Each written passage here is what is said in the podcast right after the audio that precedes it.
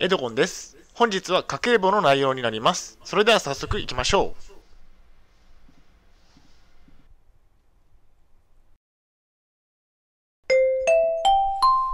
はい、H キャップチャンネルにようこそ。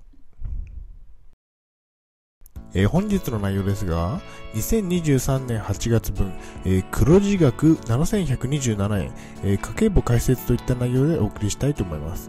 前提条件としましては、現在私は統合失調症のため働いていません。東京都のグループホームで生活をしています。借金の返済がありますね。大変申し訳ないですが、ポッドキャストの方は写真が見れないのでご了承ください。それではコンテンツですね。丸1番で、えー支出2023年8月分。丸2番で収入2023年8月分。丸3番で各項目の詳細。食費、アウトドア、秘密の趣味、えー交際費、特別定額給付金、えー事業収入。丸4番で黒字額は。丸5番でリスクアタ資産の成績。最後に終わりにがあります。ではまず丸1番で、えー支出2023年8月分。支出は14万1619円でした。こちらは円グラフですね。こちらが表ですね、えー特に注目したいところはえーっとここですね。食料品3万2361円ということで目標の3万円を大幅にオーバーしてしまいましたね。外食も含めれば4万円となりますね。えーっと、最近は外食がちょっと多めになっているので、えーっと、ちょっと気をつけないと、えーっと、家計簿は赤字になる可能性が高いですね。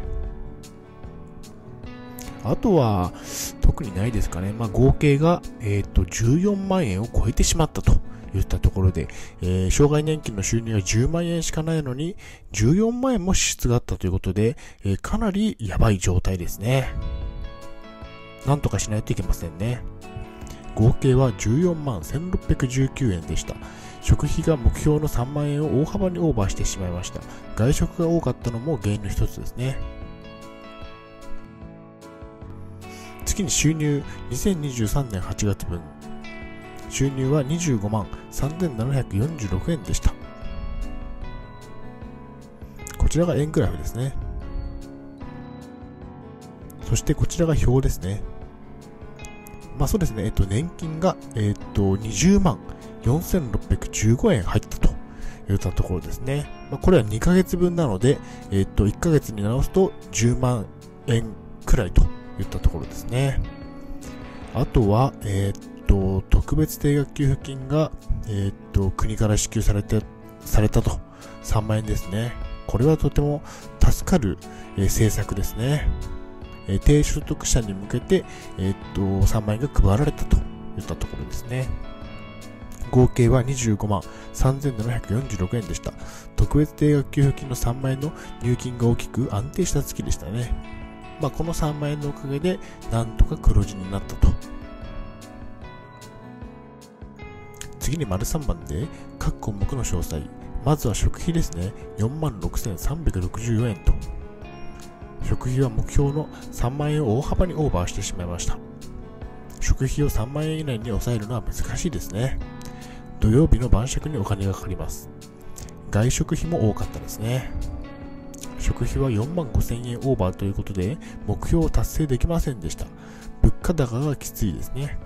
えーっと、3万円を、えーっと、1.5倍といったところで、かなりの食費は多かったといったところですね。ちょっと外食が最近は多めになっているので、えっと、ちょっと気をつけないと、えっと、目標の3万円は達成できないということですね。次にアウトドア3800円。読売ランドに行ってきました。ジェットコースター、バンジージャンプ、恐怖を体験しましたね。初めて読売ランドに行ってきました。初めてのバンジージャンプで恐怖を体験しました。恐ろしいですね。まあ、勇気を振り絞って、えー飛んだといったところですね。ちょっと怖かったですね。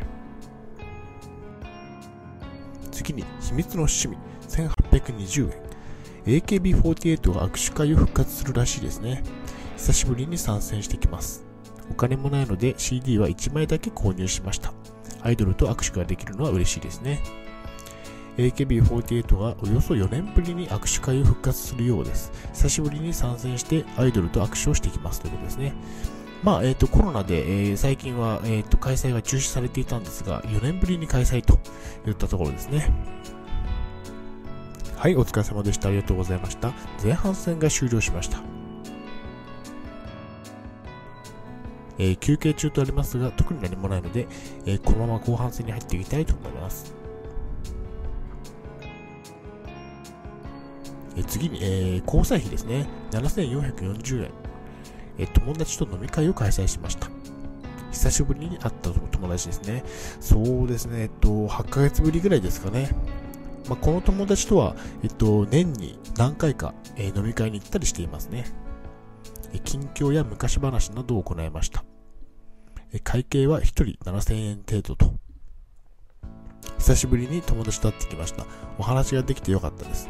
えー、中華料理も美味しかったですね。まあ、7000円くらいということで、まあ、えっ、ー、と、痛いですが、えー、出費となりましたね。特別定額給付金の3万円。低所得者に向けて3万円の給付がありました。嬉しい収入ですね。ボーナスみたいなものがですね、家計が助かりました。物価高対策で低所得者に向けて3万円が給付されました。嬉しい臨時収入ですね。事業収入8707円。事業収入は8000円程度でした。ブログ、電子書籍からの収入ですね。YouTube はチャンネル登録者1000人を目指します。継続をしていくしかないですね。事業収入は8000円程度。これだけでは生活はできませんね。増やしていきたいと思ってます。まあそうですね、YouTube が、えっ、ー、と、チャンネル登録者数が700人を超えたといったところで、もうすぐで1000人というところですかね。あと300人くらいということですね。えー、次に丸4番で、黒字額は7127円の黒字。ちらが計算式ですね。年金1ヶ月分が10万5000円。その他の収入が4万3746円。支出が14万1619円。で、合計計算すると7127円の黒字だったということですね。黒字となり嬉しい月でした。食費をもう少し抑えたかったですね。外食が多く黒字幅は縮小しました。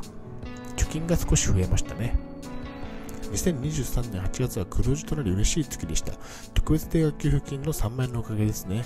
もしこの3万円がなかったら、えっ、ー、と、大幅な赤字だったといったところですね。少し、えっ、ー、と、お金を使いすぎているかなといった印象ですね。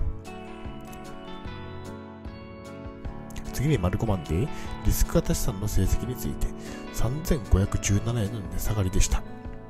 株価は下落しましたね。およそ3000円の資産の減少となりました。悪い月でしたね。株価が下落しました。資産も少しだけですが減少しました。今後に期待したいですね。結論としましては、黒字が7127円、株価などの値下がりが3517円ということで、合計すると3610円のプラスとなった月だったということですね。はい、お疲れ様でした。ありがとうございました。後半戦が終了しました。それでは本日の振り返りに入っていきたいと思います。